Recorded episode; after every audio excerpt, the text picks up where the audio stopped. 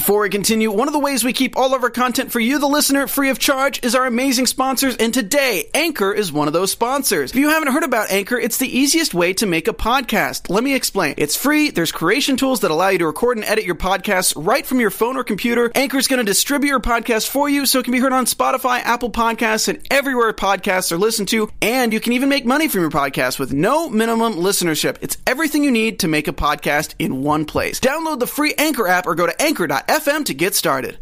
What's up, everybody, and welcome to Talking TED Talks, where we're going to be looking at the TED Talk, The Brain in Love. So stay tuned. You're tuned in to AfterBuzz TV, the ESPN of TV talk. Now, let the buzz. Woo! Hey everybody, welcome to Talking TED Talks.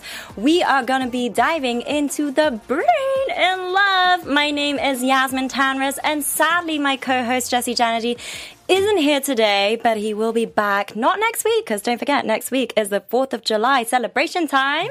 And so we'll be back the following week though. Um, so I definitely want to introduce who we have here in our studio today at AfterBuzz as we're going to talk all about love. She's a prolific author, but before I introduce her, I'm going to be talking briefly about the TED Talk, the speaker, Helen Fisher, who's a biological anthropologist. You might question what that is because I was a little bit confused about that too, but having looked into her research and background, she's also the chief scientific advisor of Match.com, which is a dating website, and she's an author of six books um, that dive deep into the evolution and future of human sex, love, marriage, gender differences in the brain, and how your personal personality style shapes who you are and who you love. Um, her articles have been published on the National Geographic, The Economist, O, the Oprah magazine, Time magazine, and Psychology Today. And now our guest in studio is Tamen Jadad. Welcome. Thank you so much for joining us here on Talking TED Talks. An absolute pleasure. So Tamen here, she's an entrepreneur focusing on socializing theories from philosophy, psychology, medicine, and business development for people to be able to live their life through the to the fullest potential whilst making a living as well.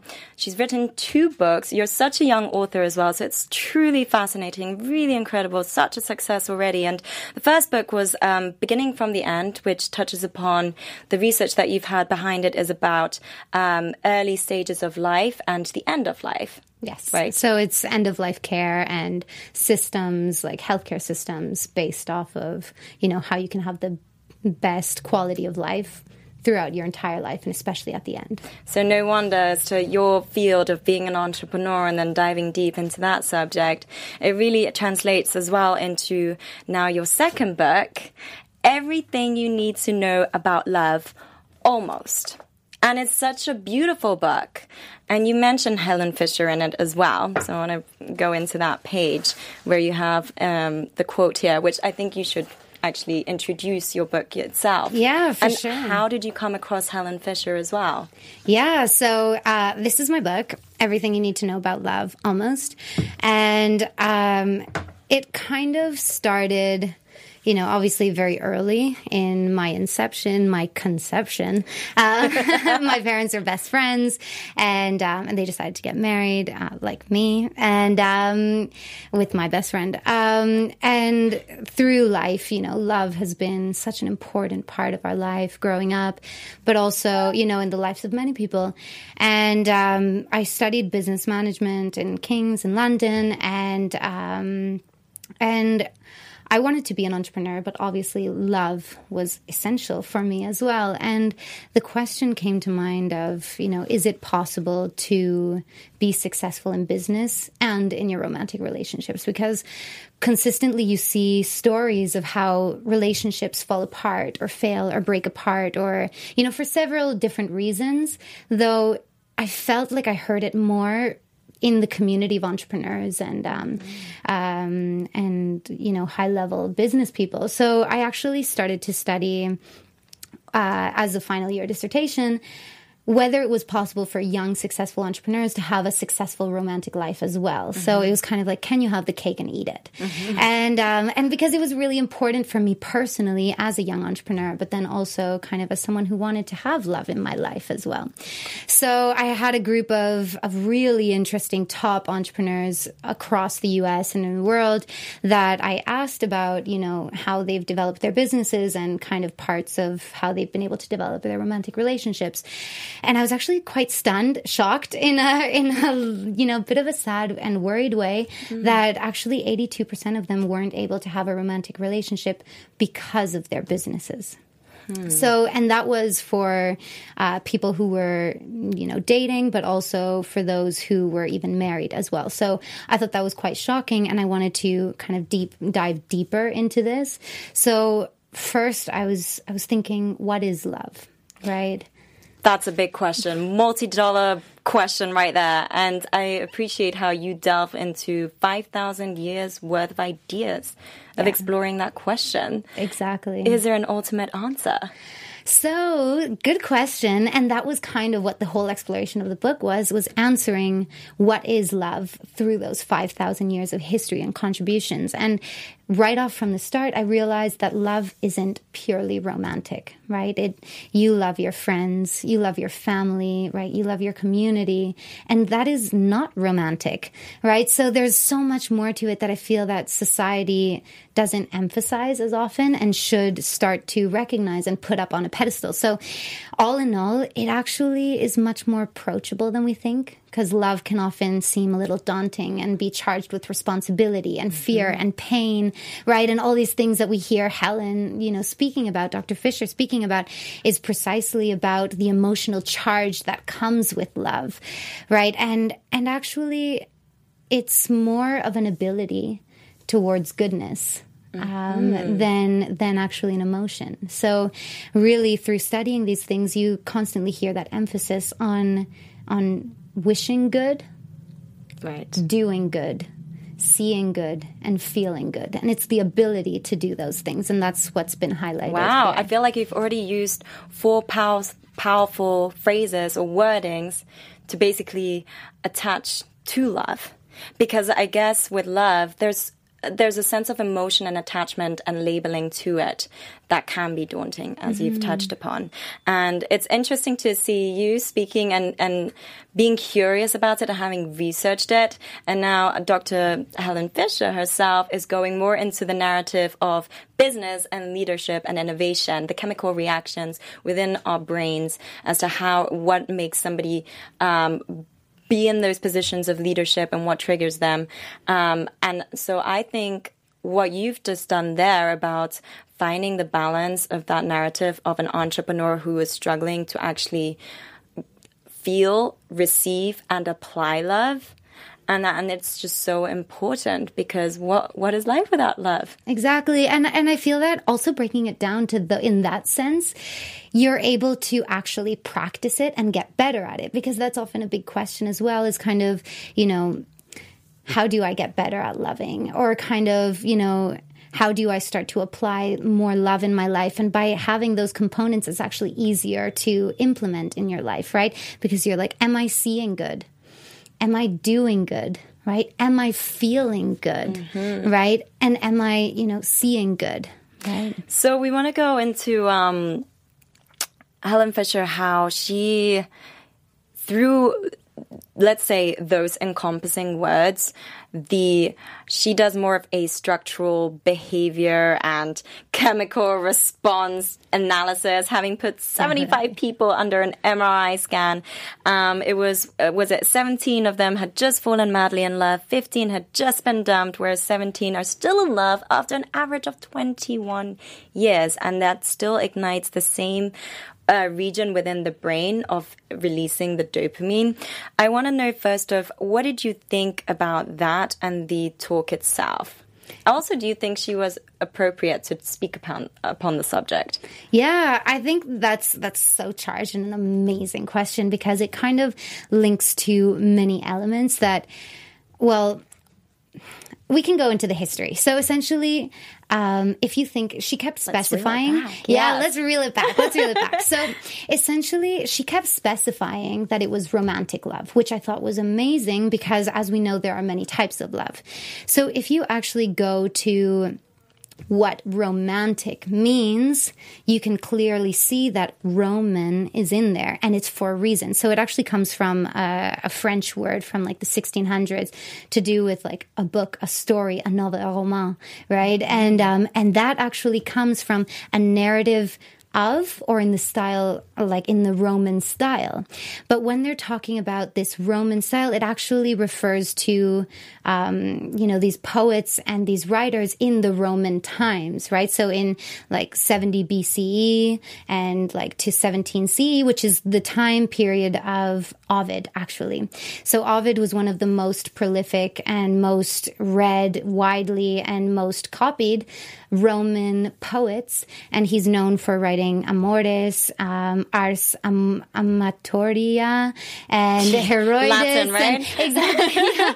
and um, and actually like ars amatoria is precisely about how to find a woman Right, so it's it's eh, like he really speaks about love in a romantic sense, which wasn't um, what love was before that. So when you're looking pre-Roman times, it's more to do with duty and spirituality, right? So it's more to do with faith and with spirituality and duty to your family versus romantic love. So this whole romantic love comes then inspired by you know these poets in the Roman times, these Latin poets, and they actually get revived in the Renaissance period. And that's so Renaissance would not be the same without poets like Ovid, you know, and Shakespeare and uh, Goethe and Chaucer are all um, inspired by Ovid's work. So, um, like Ars Amorati, uh, Amoratia, which I was talking about, is it, like the, it's three books, and the first one talks about how to find the right woman. The second one is how to keep her, how to keep her interested. You know, remember her birthday.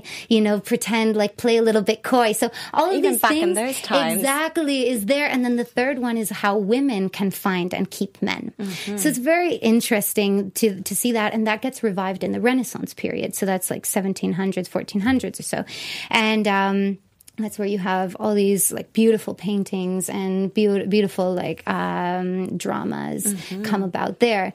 Um, so that started to open the the possibility of having a romantic love, Mm. right? Though that then that period as well, you get Darwin, right? Oh, so then goes into the very- biology and evolution. Exactly, Mm-hmm. exactly. Because you have Darwin and you have the Enlightenment period. Because the Enlightenment period and kind of the French Revolution and the American Revolution, at that time, people were starting to assert their ability to be able to be happy and to enjoy their lives and to be able to, you know, choose what they wanted. And that echoed very strongly in terms of romance and who you decided to marry. So you see, you know, you also see like Jane Austen writing in that period as mm-hmm. well. Mm-hmm. And so then when Darwin came in, it kind of shook things up. And this is where it very much links to what Helen Fisher is talking about, because we needed to have Darwin to be able to speak about what Dr. Helen Fisher is speaking about, right? To have kind of, she's talking about that primal part of you, you know, like that reptilian brain, like Yes. in the VTA, right? Yes, which is the brain associated with craving, aka a cocaine, which apparently is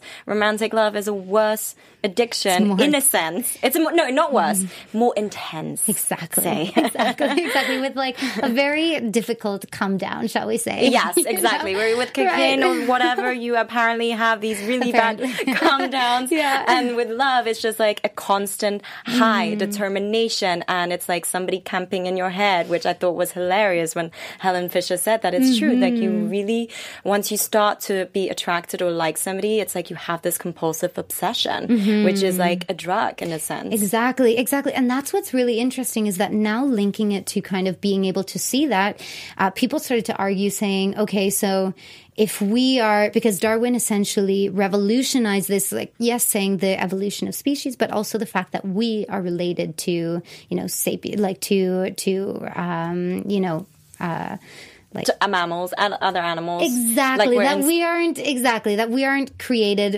uh, like div- divinely created necessarily. So that's that's what he started to argue there, and um, and then that started to people started to associate these these elements in terms of love. Okay, well, you don't see you know monkeys staying in you know uh, One- monogamous relationships and staying you know true to each other, right? So what does that say about us? And is this really natural or not? So that whole kind of more biological and you know psychological and you know chemistry, uh, a chemical kind of perspective started to come about there. But also there are a couple you know, red flags possibly to speaking about love as an addiction, right? Because when you start talking about addictions, that automatically starts to implicate uh, healthcare systems, public health, right? It starts Mental to, health. Exactly, exactly, exactly. So it's kind of like if you start treating it as a drug, as like as an addiction or as a drug, then you start getting these institutions and it becomes medicalized, right? So if you if we now have these perspectives because they're quite recent, right? So I mean, there's still time to develop these things, though. If you have this perspective as, of it as an addiction, then you know who knows? Maybe in the future, if this perspective is continued, we'll have pills like for you know anti-love, like you know de-love, right? like for breakups or Uh, Doesn't know. she mention at one point if you take um, serotonin associated drugs or medication that that can really suppress your sex drive even certain emotions of of like feelings of love and things like that so i feel like there's already things out there that are putting a patch and having a detrimental effect in that realm Yeah, exactly. And that's quite, you know, that takes you aback in terms of how you speak of it, right? And that's why I worked so hard in creating this concept with my family, right? Was how to describe love in a way that doesn't become an addiction, right? Because then that, you know, then it could be medicalized, right? Then you have like all these moral dilemmas as well. You know, do you create that love potion, mm-hmm. right? If you understand exactly what is going on in the brain chemically, could you induce those feelings, right? Or could you suppress them? And then mm-hmm. how do you treat it, right? Is it then an illness as you see in like Shakespeare's writing and kind of, you know, back then as well, right? So it's, it's very interesting to kind of have that perspective there. What I think was also very um, interesting that Fisher says is your obsession gets worse upon rejection. And um, then there's a poem or a line that she mentions the less my hope, the higher my love. And that is related to somebody just being within your head the whole time. Do you find that to be true? Um, I mean that that actually that poet was uh, actually wrote that around the same time as Ovid, which is very interesting. Um, though, I mean, if you look at, hmm, I mean, I get that. Though, if we talk about love being an ability, mm-hmm. naturally it's harder to do that when you are not with them, to wish good, do good, see good, and feel good towards them. You know, with that separation, it becomes harder. So I totally understand that. You know, it might, it might be almost like magnets, you know, like that, that you start to feel it and you feel it when you're kind of closer as well. So mm-hmm. maybe there is that there. that. Well, then what about the concept of there's obviously varying degrees of love, right? Um, and then there's like moments in which you can get into bed with somebody and you fall in love with them, or it takes time, or it's instant. So with all those different degrees, what le- what lessons can you share? And this is down to romantic love, right? Um, that you have found that can help an individual to distinguish the sentiments. Because I also find that with the obsession, um, you know, that can really drive somebody insane. And she even mentions this. Nobody gets um, Out of love alive. Out of Exactly. love alive, and and uh, people kill for love, or like y- if you are rejected from, let's say, a hookup, like you're not gonna fall into bad depression, depression, or you know a- anything that's very intense as if you are rejected from love. Yeah, well, I mean, something that I think is really important, like for this kind of perspective of love and this kind of understanding, is that, you know, that like romantic love is one kind of love. And yes, love is so viscerally important for us precisely because it relates to our survival. Right? It's normal to know that you know it's it's instinctively in us that alone we are very vulnerable. Though as we have a greater community or when we're in pairs we have better chances right? So so that that fear that you know that drive and that need for connection and that fear of being separated could possibly be that element of oh my gosh can i survive? Will i be all right? It's it's a fear for your life. It almost feels that intense if you know what i mean so I think it's important, you know, to kind of to to quelch that a little, to kind of subside that a little you can start to think about other types of love, right? That cultivate your friendships in this, like, in the, with this amount of dedication mm-hmm. and this amount of care and purpose, right? Cultivate your family relationships, even by choice, right? That's what we do as a family is that we believe that we have family by choice, by memes, by genes, right? And by chance, mm-hmm. right? And that's, mm-hmm. and, and, and, you know, this is a type of love that you have that increases that survival and increases, you know, your ability to kind of mm-hmm manage that, right? If your depend, if your survival depends on one person, you will feel an, an immense amount of intensity and attachment. Exactly, exactly. And, and now that you're talking about this, um, it's making me think, you know, because there are a plethora amount of humans on this earth. It's mm-hmm. like, why do we feel this sense of fear of if we don't have that, let's say, that mating partner? Because that's mm-hmm. how essentially like we are like animals in a sense that we're built to sort of find that partner that we can breed with, mm-hmm. right? But it's like, it's not always going to work out within humanity and especially nowadays there's just too many choices and apps and options and uh-huh. you know and access let's say but it's like what is it that can calm a person's mind to think okay this is not working out and you have to just acknowledge it stop obsessing over it mm-hmm. so what you're explaining there is to really turn to your peers yeah. family that provides you another form of love support. Exactly. That and as well that, you know, romantic love is part of having a good life. Mm. Right. And that's really the work that we do as a family as well is, is questioning what is a good life and how do you make it? Right. Because people are constantly chasing go, go more, more, more. Right. But to what end? It's almost like chasing the horizon. So we've worked to mm-hmm. kind of define what are those key elements that you can kind of look at and say, I made it, you know, and have that tranquility. And love is a part of that, right? And everybody wants to have a full life, a good life. That's why we're doing a lot of what we do, right? It's to live well, right? So love is a part of that, though we need to also put focus on other parts of mm-hmm. having a full life. And sometimes, like, part of a full life is this exhilaration, you know, your ability to take risks, right? So maybe so love, love is risk taking exactly, too. Exactly, exactly. So, but there are other ways of having that risk, right? So if that's something that you enjoy is kind of the exhilaration of, you know, of, of like the chase and stuff, you can also do that in other areas of your life. Right. So you don't. I mean, that's like a career as well. Do what you love. Or uh, exactly. exactly. Passions, exactly. Yeah, or like um, extreme sports, yes. or you yes. know, hobbies right? Exactly. That can kind of fill you in those ways, and it's kind of opening your perspective because as Helen was showing, that love isn't unique to human beings, right? Love is something that you can see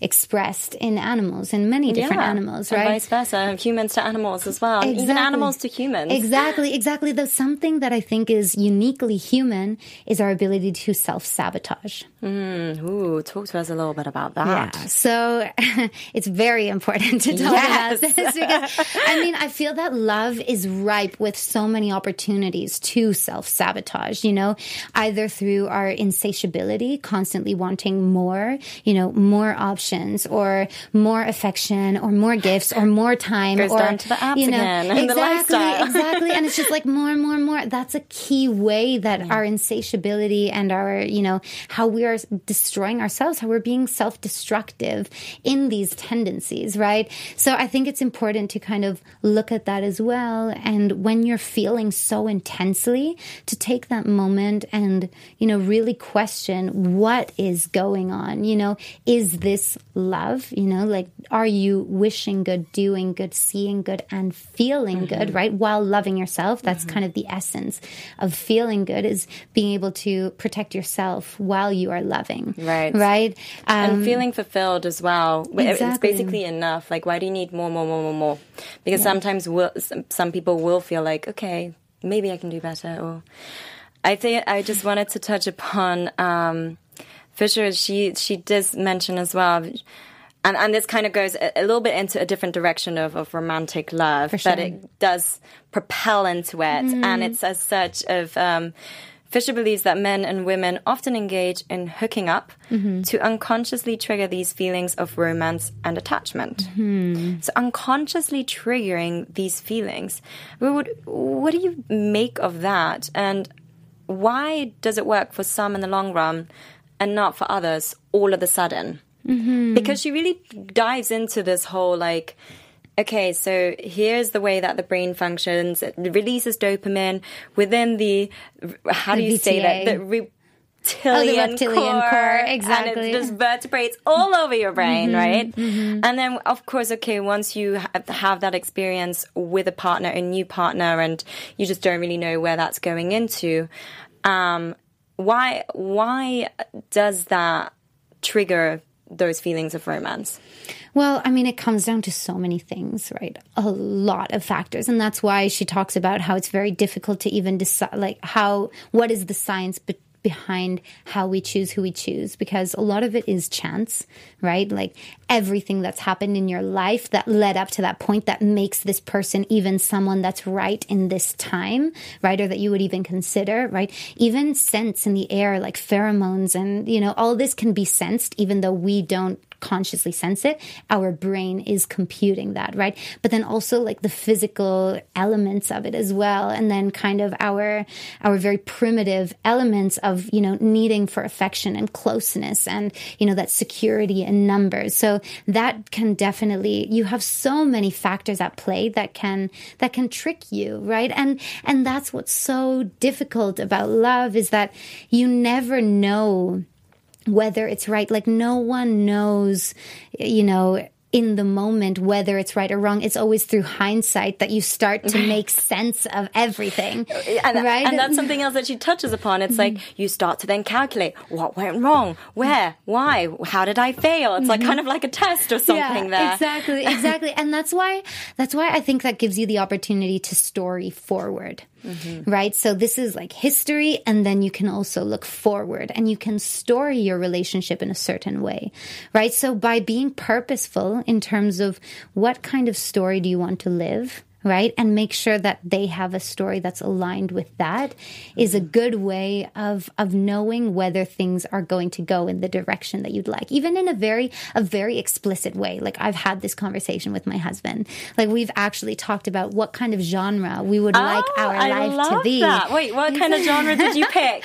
Um uh, like a, a romance comedy, like a a rom com romance- for a rom-com? Oh, for yeah. sure. I'll- I'll tune into yeah, that. exactly. Like I want to live a rom com. I don't want to live a drama, a thriller, you know, A or like- dramedy? Not even a dramedy? I, a rom com is A cool. rom-com, right? yeah. Rom-com is cool, Rom-com's right? nice. Like It sunshine good. and Yeah. yeah, that's that's perfect for me, right? and I mean, he seems to be on board with that as well, which is which. So then you had kind this of- conversation. Exactly. How did that go down? Did you say, "Look, Hubby, we got to talk about our our narrative here"?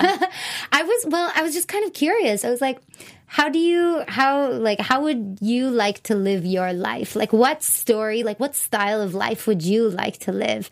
and now, at what stage did you feel comfortable to even bring such a topic up?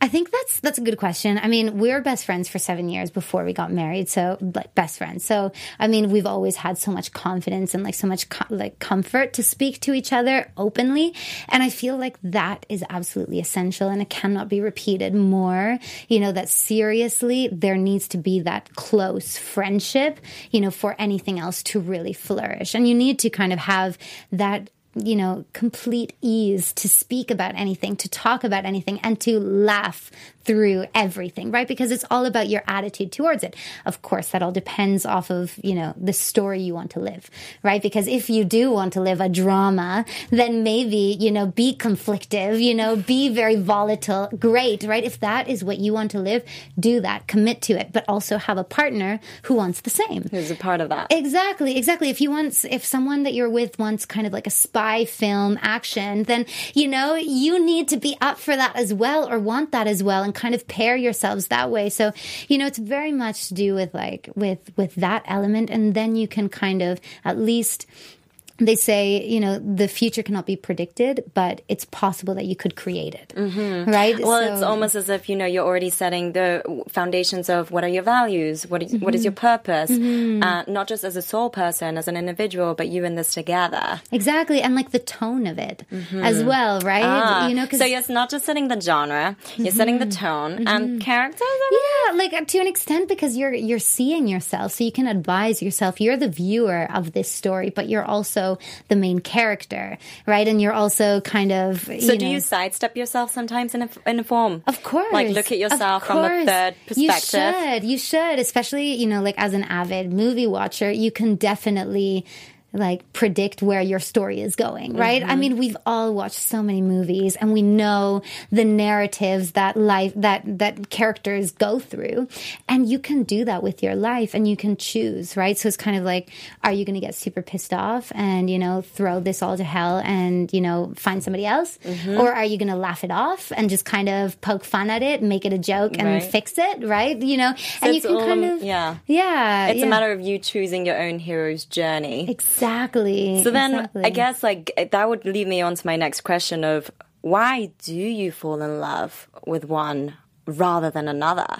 Mm-hmm. so that's definitely a social construct, right? It, it all comes down to how we've been, you know, how culture has influenced us, right? Because I, I mean, even during like the Enlightenment period, or during like the Royal French period, it was common to like for the king to have mistresses, and you know that families and like wives were for kids and reproduction, right? So there were different, and that was totally fine and completely acceptable, right? And you hear of like harems, and you hear Attila the Hun, and you hear all these mm-hmm. stories, right? And- Cleopatra and Caesar, Exactly. they built, I mean, they got married based upon creating peace. It was a business. So Exactly, exactly. So you see all these things that are very foreign to our reality now, and this is all due to like social constructs. And actually, um, a, a, a psychologist, and a sociologist, uh, professor, uh, British professor. Uh, Gibbons, Giddens, he um, he actually talked about how novels, how narrative, like romantic narratives, have actually shaped how we build our relationships now, right? So it's very much that it's a social construct, and we can choose how we want to do it. And we're seeing so many choices now, more and more, right? do you think, though, the direction that the social construct is heading into due to the digital era? Because I know we've spoken at a, we, I moderated a panel where you were on, and it was mm-hmm. about modern love surviving connection in the digital era. yes. Do you think it's heading in a healthy direction? Well, I mean, it's kind of what what I was speaking about precisely that, you know, we want certain things and the form in which they come will constantly change, right? And that's what we were speaking about initially as well that, you know, we want that kind of that that tribal feeling you know that connection. We want to have someone we can rely on confide on trust our life with you know? And that's really what love is about is you know that extreme you know goodness that you wish for them and they wish for you right? It's that it's that intensity of that. And we all want that. Whether the form is changing whether it comes in like different partner groups or collectives or you know like it depends where that's coming from. It's about protecting what's underneath it which is that connection you know that goodness that love Mm-hmm. right? So the form that it comes in shouldn't be our focus necessarily but we should focus on like what is the value? What is you know what is Does it that it we're actually getting out of it? Exactly. Um, so Helen also mentions, and she ends on this note: love is in all of us.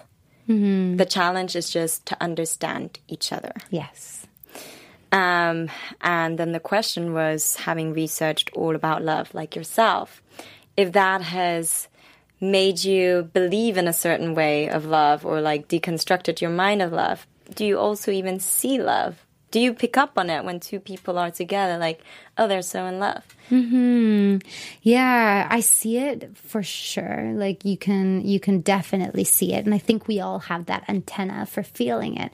And we need to turn it inwards as well. And as cliche as it is to hear it now more often, which I'm super happy that you hear it more often, the self love element that you need to also turn it towards yourself, right? To echo back to the whole self sabotage that we're talking about is to, is to love yourself as well, you know, and to, and to really capture that and to do and practice that with yourself and others to be able to, to then do that. So um, we usually do a, uh Twitter poll. Mm-hmm. So we had three questions this Yes. week, and a little bit based upon what Helen Fisher had brought up in her talk, which was about Have you ever been rejected by someone you really love? And have you ever dumped someone who really loved you? And in her findings, it was 95% yes to both. Okay. Um, so the first question Have you ever been rejected by someone you thought loved you? 92% said yes, 8% said no. Um, have you ever dumped someone who loved you? 79%, sorry, yes, 79% said yes, and 21% said no. Um, so I was really surprised when I did see that a little bit, just because I, you know, I think I think it's very humbling to see some people who are in it because they won't dump somebody if they love them. They'll still stick with it. Mm-hmm. Um, and I think there's like, you know, there's a major difference within that. Um, so what are you? What are your thoughts about? If somebody is in a relationship that they know they shouldn't be in, but because they that person needs them and loves them, that they still stick with it. Yeah, I mean, the like one of the most wise people in my life, my mother, she always says, and I stand by this absolutely. And I mean, maternal love is everything. Seriously, like if that's anything I can leave with as well, is that maternal love is a model that we need. And what she said always is, it's better to be by yourself than in bad company Yes. right and and honestly like the light that comes out of you when you are in good company or by yourself which is also company right be good company for yourself right and so don't be in bad company. So i think that it's better to you know like a bandage just do it right and and kind of be able to build that goodness that you want to do sooner rather than later Yes, totally agree with that. I, I had to say yes in such a like shy tone because my mom says the same thing. And then the last question was, do you believe in love at first sight? Which 75% said yes, whereas 25% no. The, there is another um, poll, but it was the same question and actually 40% said yes and 60% said no. So there's a complete opposite spectrum. Um, so why is there such polar? Because there is an element of instinctiveness and essence to when you relate to a person and you feel that love. But there are some that disregard it, it seems. Yeah, I think it'd be interesting to see what demographics were there, like whether they were men or women and at what ages as well, mm-hmm. right? Because I feel that men might have that element of love at first sight more than women because I feel like we are slightly more discerning and, you know, more maybe hesitant, less trusting, you know, through life. Um, so I think that maybe men mm, could believe a little bit more in love at first sight. And I mean, Helen Fisher does talk about, you know, love at first sight possibly happening occurring within animals. So biologically, it seems that love at first sight is a thing, right? Whereas in in real life practice, uh, it's clearly split, which is very interesting. But I also wonder if it's because some might not be opening their eyes to it or opening up or being reciprocating of it or receiving. And actually, if we precisely if we talk about love in that greater essence, right, of goodness, then yeah, there should be so much more love at first sight. It should be love at first sight all the time, where you just want to, you know, love everyone everyone, right? Right. In the in a non like intimate way necessarily, right? But um, but Spread the love. exactly. then the world will be better. exactly, exactly, exactly. Yeah. Um, we like to always end with some tangible tools Mm-hmm. as to, in this case, what are the solutions on how you can apply and receive love or feel love and give Mm-hmm. love. Yeah, so a couple that I touched on, um, you know, yes, have your story, right? Tell the story, the kind of love story that you want to live, and try to find people around you that will be characters in that story with you, willing characters that will make it enjoyable, right?